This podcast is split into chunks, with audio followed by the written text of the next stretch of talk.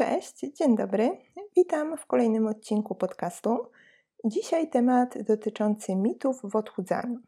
Czasem słyszę, że odchudzanie przecież jest takie proste, bo żeby schudnąć, to przecież wystarczy tylko mniej jeść i więcej się ruszać.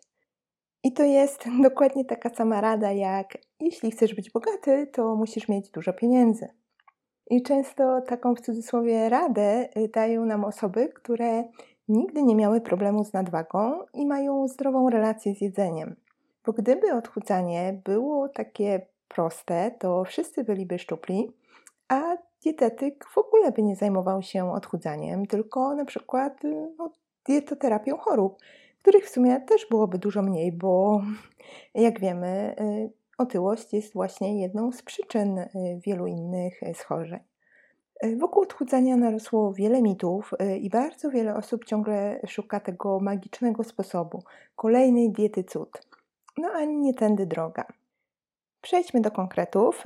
Pierwszy mit jeśli się odchudzasz, nie możesz jeść i tu wstaw cokolwiek. Słodyczy, pieczywa, makaronu, ziemniaków, chipsów i tak dalej. Nie tyjemy i nie chudniemy od konkretnych produktów. Tyjemy od nadwyżki kalorycznej, czyli jeśli spożywamy więcej kalorii niż wynosi nasze całkowite zapotrzebowanie. I jak wyliczyć zapotrzebowanie? Y, wystarczy, że wyszukiwarkę wpiszecie y, kalkulator całkowitej przemiany materii i wyskoczą Wam właśnie strony, gdzie można sobie to szybko przeliczyć. Wystarczy podać masę ciała, wiek, płeć, y, wzrost i poziom aktywności fizycznej. Takie przekonanie, że mm, nie możesz jeść na diecie na przykład mm, słodyczy, w ogóle nie sprzyja odchudzaniu. Podaję przykład słodyczy, bo sama je lubię i w przeszłości jako nastolatka, jak się odchudzałam, to one zawsze pierwsze szły w odstawkę. I zawsze była to pierwsza rzecz, po jaką sięgałam, jak kończyłam przygodę z odchudzaniem, czyli z reguły po kilku dniach. Bo jeśli do tej pory słodycze były stałym elementem Twojej diety, no to będzie trudno je całkowicie wyeliminować. A im więcej ograniczeń, e, jak sobie rozszerzysz te ograniczenia właśnie na pieczywo, jakieś słone przekąski, produkty, które do tej pory jadłaś czy jadłeś no często, to już w ogóle prawdopodobieństwo, że schudniesz, y, jest niewielkie. A to, że utrzymasz to, co schudłaś czy schudłeś, no praktycznie bliskie zeru. Dzielenie produktów na dobre i złe w przypadku osób zdrowych kompletnie nie ma sensu. Są produkty bardziej wartościowe o stosunkowo niższej kaloryczności, ale wysokiej zawartości składników odżywczych i takie, które są no, mniej wartościowe, które tych składników odżywczych zawierają mniej, dostarczają cukrów prostych czy nasyconych kwasów tłuszczowych, które zjadane w dużych ilościach będą negatywnie oddziaływać na nasze zdrowie. Ale w żywieniu nic nie jest czarne albo białe. Weźmy na przykład orzechy. Skarbnica nienasyconych kwasów tłuszczowych, czyli w uproszczeniu tych dobrych, witaminy E, nazywanej witaminą młodości, magnezu, witamin z grupy B, antyoksydantów, e, które działają na przykład przeciwnowotworowo, no po prostu cud nad cudami. No, to nie jest sarkazm, bo orzechy są super i y, chociażby jak na diecie y, jecie mało ryb, no to warto sięgać po orzechy, zwłaszcza włoskie, bo one ze wszystkich innych mają najwięcej omega-3. No ale to tak na marginesie. No, co z tymi orzechami? Ustaliliśmy, że są mega zdrowe, ale 100 gramów orzechów to grubo ponad 600 kilokalorii. I teraz, jeśli żyjemy w przekonaniu, że y, no, tutaj drugi mit, y, który łączy się z tym pierwszym, że w cudzysłowie od zdrowych produktów nie przytyjemy, to łatwo tu popełnić błąd i doprowadzić do nadwyżki kalorycznej. I uwaga, od zdrowych, robię tu cudzysłów, od zdrowych produktów też można przytyć, bo to nie produkty nas odchudzają. A czasem ciasto z samych wartościowych, zdrowych produktów, takich jak, no, zdrowych oczywiście znowu w cudzysłowie, takich jak płatki owsiane, masło orzechowe, banany, daktyle, może mieć więcej kalorii niż taki sam kawałek tradycyjnego sernika. To, że ktoś nazwał takie ciasto fit deserem, nie oznacza, że ono nie ma kalorii. Albo nawet, że zawsze mam mniej tych kalorii niż y, tradycyjne ciacho z białą mąką, z masłem. Taki deser na bazie owoców, orzechów, płatków owsianych będzie na pewno dostarczał więcej witamin, więcej składników mineralnych, więcej błonnika, ale nie zawsze kalorycznie będzie lepszym wyborem. Tak wracając jeszcze do orzechów, no oczywiście lepszym wyborem dla naszego organizmu będzie zjedzenie 200 kilokalorii z orzechami niż z białą czekoladą. Ale tutaj taki przykład, pewnie większość dziewczyn się ze mną zgodzi, że są takie dni w miesiącu, gdzie nie ma opcji, że nie zjemy tej czekolady.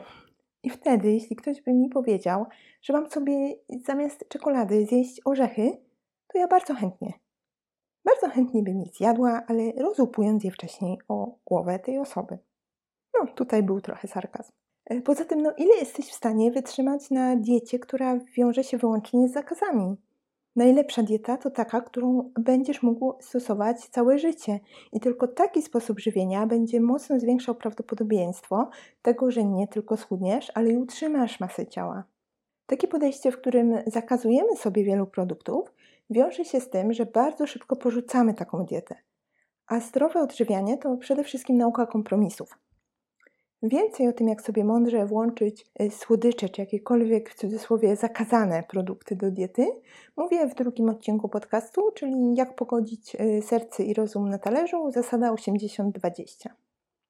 Trzeci mit. Y, nie trzeba liczyć kalorii. I to jest taki pół mit, pół prawda, bo oczywiście da się schudnąć bez liczenia, jedząc bardziej intuicyjnie, ale myślę, że dla takiego kompletnego laika E, to trudniejsze i wbrew pozorom bardziej pracochłonne na początku. E, lubię takie powiedzenie: możesz nie liczyć kalorii, ale to nie znaczy, że one się nie liczą. Tak jak mówiłam, żeby schudnąć, konieczne jest wygenerowanie deficytu kalorycznego. I można to zrobić na dwa sposoby, a najlepiej, jeśli są one połączone. Po pierwsze, jemy mniej niż wynosi nasze całkowite zapotrzebowanie, a drugi sposób, zwiększamy to zapotrzebowanie poprzez zwiększenie aktywności fizycznej. I wtedy nawet jedząc tyle, ile do tej pory, to wygenerujemy sobie deficyt, bo właśnie nasze zapotrzebowanie kaloryczne wzrośnie. Jeśli nie mamy wiedzy na temat tego, ile kalorii dostarczają poszczególne produkty, no zresztą no nie tylko kalorii, ale też przynajmniej makroskładników, czyli białka, tłuszczu i węglowodanów, no to będzie nam trudno intuicyjnie zbilansować sobie dietę. Więc na początku polecam zaprzyjaźnić się chociażby z darmowymi aplikacjami do liczenia kalorii i makro, wpisywać tam wszystko, co spożywamy i sprawdzić, czy rzeczywiście ten deficyt jest, czy rozkład makroskładników jest zbliżony do zalecanego. I dzięki temu, mając taki dzienniczek żywieniowy, możliwe będzie wyłapanie ewentualnych błędów i w ogóle kontrolowanie ilości spożywanego jedzenia. Czasem nam się wydaje, że jemy mało, ale zapominamy na przykład o dodatku mleka, miodu, cukru do kawy czy herbaty. Nie kontrolujemy podjadania, na przykład jakieś ciasteczko zjedzone w pracy na szybko, czy przygotowując posiłki, co chwilę sobie coś tam skubiemy, albo dojadamy posiłek, którego nie zjadło nasze dziecko. I jak zliczymy to wszystko, to łącznie może się okazać, że tych kalorii przyjmujemy znacznie, znacznie więcej niż nam się wydawało, niż z tymi no, głównymi posiłkami. Kolejny mit. Na diecie musisz być głodny czy głodna. Jeśli jesteś na jakiejś diecie cud, na zasadzie schudnij 5 kg w tydzień, na diecie 1000 kilokalorii, poście owocowo-warzywnym, czy no innej, die innej diecie tego typu, no to tak, musisz być głodny, bo innej opcji tu nie ma. Tylko po co być na takiej diecie? To naprawdę nie ma sensu. Diety cud gwarantują szybkie efekty, ale gwarantują też to, że po zakończeniu tej diety przytyjesz i to jeszcze szybciej niż schudłaś. Bo po zakończeniu każdej magicznej diety wrócisz do tego, co było przed nią, więc tu nie ma mowy o trwałej zmianie nawyków. A skoro nie ma mowy o trwałej zmianie nawyków, no to nie ma też mowy o utrzymaniu tego, co udało ci się osiągnąć. Kaloryczność diety redukcyjnej nie powinna być niższa niż wynosi Twoja podstawowa przemiana materii, podstawowe zapotrzebowanie. I tu znowu odsyłam do darmowych kalkulatorów, gdzie można e, sobie obliczyć wartość tego parametru. Wcześniej mówiłam o całkowitej przemianie materii, teraz o podstawowej przemianie materii. Na dobrze zbilansowanej diecie o odpowiedniej kaloryczności no nie powinnaś czuć głodu. Moi klienci często się dziwią, że mają pełne talerze jedzenia i chudną. Często objętościowo ich posiłki są takie same albo nawet większe niż jedli wcześniej. Redukcja to nie konieczność jedzenia samej sałaty, a cały czas mam wrażenie, że takie przekonanie jest gdzieś bardzo głęboko zakorzenione. Tutaj należałoby też napomknąć e, o odróżnieniu głodu fizycznego od emocjonalnego. Głód fizyczny pojawia się stopniowo. nasila się z czasem i towarzyszą mu takie no, jasne sygnały. Osłabienie, bóle głowy, no, takie y, skurcze ścian żołądka. Natomiast emocjonalny głód pojawia się nagle i jest to chęć sięgnięcia po jakiś konkretny rodzaj produktu ze względu na y, nasz stan y, psychiczny. Tak, abyśmy zjadając, zjadając coś, poczuli się lepiej. To ma miejsce na przykład w przypadku e, zajadania stresu, zajadania nudy, smutku, złości, traktowania jedzenia jako nagrody. I takie zachowania, czy to właśnie zajadanie stresu, mm, traktowanie jedzenia jako nagrody, zajadanie nudy, zdarzają się często u wielu podopiecznych mojej poradni. I to bardzo ważne, aby umieć odróżniać te dwa rodzaje głodu. No bo jeśli pojawia się głód fizyczny, no to tutaj wystarczy chociażby podniesienie kaloryczności, ale nadal zachowując deficyt, czy zwrócenie uwagi na objętość tych posiłków, czy na ilość posiłków. No ale w przypadku występowania głodu emocjonalnego trzeba popracować od strony psychodietetycznej. Kolejne dwa mity nad którymi nie będę się tu za długo rozwodzić, ale no nadal często spotykam osoby, które mają wątpliwości co do mm, tych dwóch rzeczy, o których, y, o których zaraz powiem. Po pierwsze, kolacja najpóźniej o 18. No coraz więcej osób już wie, że to mit. Kolację najlepiej zjeść 2-3 godziny przed snem, więc jeśli chodzisz spać na przykład o północy, to spokojnie możesz zjeść o 21. Inny mit mm, też dotyczy godziny, a mianowicie godziny, do której można spożywać owoce. I tutaj spotkałam się z różnymi wariantami do 18, do 15, do południa. I tak, jest to mit, bo jabłko rano ma dokładnie tyle samo kalorii co wieczorem. I nie przytyjemy od jedzenia owocu na podwieczorek, czy no nie wiem, dodatku mm, pomarańczy do sałatki na kolację. Siódmy mit, nad którym chciałabym się troszeczkę dłużej e, zatrzymać, mit motywacji. Mam wrażenie, że motywacja to coś, w czym upatrujemy swoje być albo nie być albo będziemy zmotywowani i schudniemy, albo nie będziemy zmotywowani i nie schudniemy. No guzik, prawda? Większość osób, które podejmuje próbę odchudzania, na początku jest bardzo zmotywowana. Czasem nawet e, u mnie w gabinecie, jak mówię, że na jadłospis będzie Y, trzeba poczekać kilka dni, to niektóre osoby są no, bardzo już zniecierpliwione, e, bo one chciałyby już tu i teraz rozpocząć w tym momencie, e, są gotowe zacząć trenować 5 razy w tygodniu, zmienić wszystko, całą swoją dietę o 180 stopni. I nawet zdarza się, że nie dopuszczają do siebie myśli, że po drodze może coś pójść nie tak, że nie zawsze będzie można realizować plan na 100%. Kiedyś usłyszałam takie fajne porównanie, że z odchudzaniem jest jak z zakochaniem. Na początku wszystko widzimy no jak przez różowe okulary, wszystko nam się podoba, e, podoba nam się, że to coś nowego, no jest jakaś taka no, euforia, ale z czasem dostrzegamy wady. Pojawia się jakaś rutyna, niektóre rzeczy nas po prostu irytują. I w odchudzaniu też pojawią się trudne momenty, nawet być może całe kilkutygodniowe okresy, gdzie mm, nie będziemy w stanie realizować założonego planu, gdzie nie będzie tak kolorowo jak na początku. I wtedy często słyszę takie stwierdzenie, że no, spadła mi motywacja, nie mam motywacji. I może to zabrzmi trochę brutalnie, ale być może nigdy już nie będziesz mieć takiej motywacji jak na początku. Jeśli potraktujemy motywację jako emocję, jako coś, co jest, ale za moment może zniknąć, to nie będziemy od niej uzależniać swojego działania. I wtedy zwiększa się prawdopodobieństwo, że nie odpuścimy tak szybko, jak spada nam motywacja. Tutaj zdecydowanie bardziej potrzebna jest nauka samodyscypliny, budowanie zdrowych nawyków, wyciąganie wniosków z tego, co poszło nie tak, niż bazowanie na tym, czy mamy motywację. I mówiąc samodyscyplina, no to nie mam na myśli robienia zawsze wszystkiego na 100%. Czasem może to być 70%, a czasem może pojawić się dzień, w którym dasz siebie 10%. I tak na swoim przykładzie, od ponad 3 e, miesięcy regularnie ćwiczę. Jejku, nigdy nie, nie pomyślałam, że wypowiem kiedyś takie zdanie.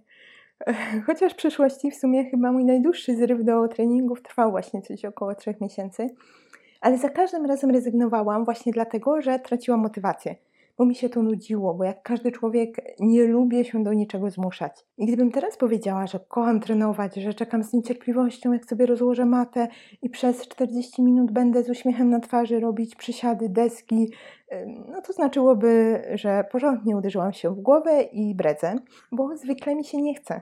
Ale wiem, po co to robię, jaki mam cel, jakie mam korzyści z tych treningów. Czasem przybierałam się w strój do ćwiczeń i sobie czekałam właśnie na motywację, na to, aż mi się zachce.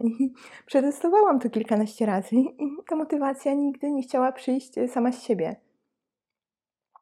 I wcześniej, po kilku takich razach, bym po prostu odpuściła. Ale teraz, mając świadomość, że nie chodzi tu o motywację, no po prostu wiem, że jest robota do zrobienia i co ważne, no nie narzucam sobie celu, którego nie jestem w stanie osiągnąć. Na przykład, nie wiem, treningów 6 razy w tygodniu, czy ćwiczeń przez półtorej godziny, albo wykonywania treningów, które są dla mnie za trudne.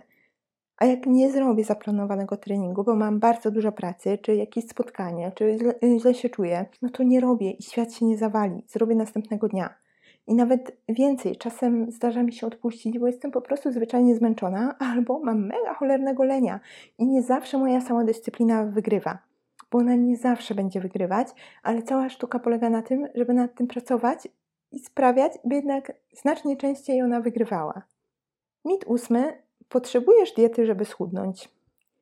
Dieta to narzędzie, ale tylko narzędzie, a nie gwarancja sukcesu i to ty musisz wykonać pracę, a ona nie kończy się na przejściu przez na jakąś dietę, jakiś jadłospis. Gdyby tak było, to nie szukalibyśmy kolejnej magicznej diety, drogi na skróty, a niestety to bardzo niefajna informacja, ale ze statystyk wynika, że nawet ponad 90% osób odzyskuje utracone e, kilogramy, utracone podczas odchudzania.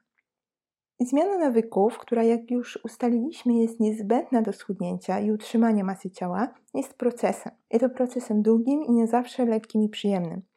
Tutaj chciałabym zaznaczyć, że zmiana nawyków będzie się wiązała no tutaj chciałabym użyć trochę innego stwierdzenia niż takiego coachingowego wyjściem ze strefy komfortu, ale nic innego mi nie przychodzi do głowy. Chodzi mi o to, że jeśli Twoje dotychczasowe nawyki doprowadziły do stanu, który chcesz zmienić, czy to otyłości, czy to, inny, czy to jakichś yy, innych chorób metabolicznych, to znaczy, że trzeba te nawyki y, zmienić, żeby zmienić obecny stan. A zmiana będzie wymagała samodyscypliny, o której, już, y, o której już wspominałam, pewnych y, wyrzeczeń. I tu, żeby była jasność, bo ja cały czas powtarzam, że w diecie nawet odchudzającej jest miejsce na ciastko, pizzę, naleśniki z czekoladą, ale być może tym wyrzeczeniem będzie dla Ciebie to, że pewnych produktów no już nie powinno być w takich ilościach, jak pojawiały się do tej pory, czy tak często, jak się pojawiały do tej pory. I właśnie tu trzeba szukać tych kompromisów. Mogą się pojawiać niepowodzenia, gorsze okresy, w których nie będzie efektów, albo one będą niewielkie. Mówię też to po to, bo czasem widzimy jakąś, no nie wiem, koleżankę, której nie widzieliśmy 5 lat, a pamiętamy ją większą o jakieś 20 kg i widzimy sam efekt, a nie widzimy pracy, w jaką, y, jaką w to włożyła.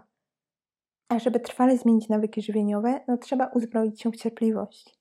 Dieta rozumiana jako no, rozpisany jadłospis jest tylko narzędziem do pracy, a nie gwarancją sukcesu. Jeśli korzystasz z pomocy dietetyka, które, y, który rozpisze Ci jadłospisy w taki sposób, że będą one dostosowane do Twojego trybu życia, Twojego zapotrzebowania, Twoich preferencji smakowych, to jest większe prawdopodobieństwo, że taka dieta będzie dla Ciebie łatwiejsza do zastosowania, łatwiejsza do utrzymania, ale nadal to tylko narzędzie. Możesz y, przejść przez dietę, ale jeśli potraktujesz ją tylko jako rozpiskę co, kiedy i przez ile czasu, to prawdopodobnie po zakończeniu tej diety kilogramy wrócą. Dlatego ważne jest e, we współpracy z dietetykiem, aby rozmawiać o trudnościach, o tym, czego nie udało się zrealizować, y, co się nie sprawdza i ułożyć też plan na to, co będzie po zakończeniu pracy na jadłospisach jak y, sobie radzić bez tego narzędzia, wykorzystując, no nie wiem, może inne narzędzia. Dzięki samej diecie może i schudniesz, ale do utrzymania efektów potrzebna jest trwała zmiana nawyków, a rozpisana dieta może być jedynie pomocą, drogowskazem, a nie jedynym środkiem do celu. I na tym dzisiaj zakończę. Mm, chciałabym zrobić też taki poradnik, y, jak w ogóle rozpocząć, y, jak rozpocząć odchudzanie, taką skondensowaną pigułkę konkretnej merytorycznej wiedzy. Ale tutaj zastanawiam się, bo chyba podcast nie będzie odpowiednim miejscem. E, może jakiś mini kurs, może jakiś e-book. E, no myślę nad tym bardzo intensywnie, więc jeszcze trochę czasu mi dajcie. Na ten moment żegnam się z Wami i do usłyszenia następnym razem.